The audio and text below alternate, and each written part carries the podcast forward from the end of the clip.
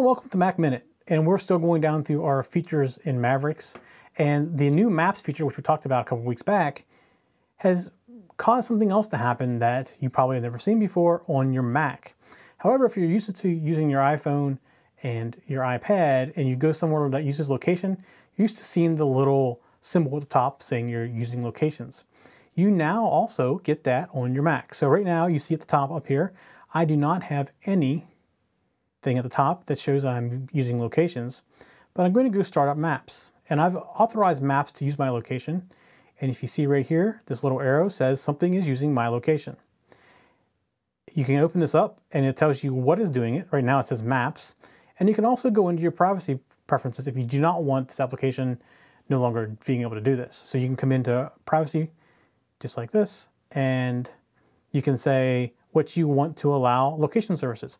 I have authorized Maps right here and Calendar to both do that. I have not authorized Evernote, although it is asked to use that and it's not checked. And if you don't want to do, if you want anything ever accessing your location, you can come in here and uncheck that. Now you see right now, I need to put in my authorization information because it is an admin level function, but I can come in here and turn off or turn on and authorize individual applications to use my location uh, when they want to use my location. So Maps, with the new feature of driving directions and times, uses this location information to tell you how long it's going to take you to get from where you are to where you need to be. And Calendar is part of that as well. They both work together to get that information for you. All right. That's it for Mac Minute this week. We'll see you all next week. For show notes for this show, contacts, and more, go to the techzen.tv website where you can get show notes for all of our shows. We love to hear from our viewers and listeners. We have an email, a Twitter, and a phone number where you can contact us for each show. For details, visit the techzen.tv website and get the show details.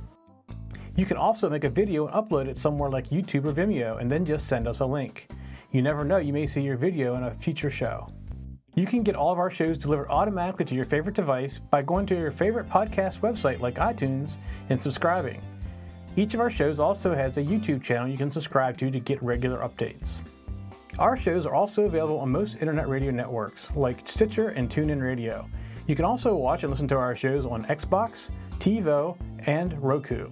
You can even find us on your Zune.